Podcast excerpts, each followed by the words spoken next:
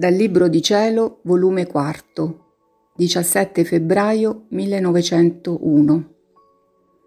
L'uomo viene da Dio e deve tornare a Dio.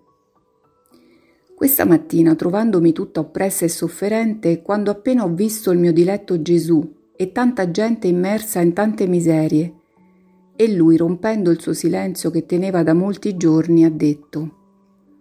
Figlia mia, L'uomo prima nasce in me e ne riporta l'impronta della divinità, ed uscendo da me per rinascere dal seno materno, gli do comando che camminasse un piccolo tratto di via,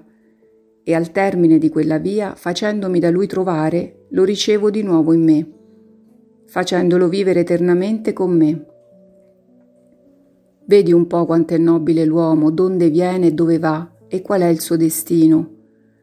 Or, quale dovrebbe essere la santità di quest'uomo uscendo da un Dio sì santo? Ma l'uomo, nel percorrere la via per venire un'altra volta a me, distrugge in sé ciò che ha ricevuto di divino, si corrompe, in modo che nell'incontro che gli faccio per riceverlo in me non più lo riconosco,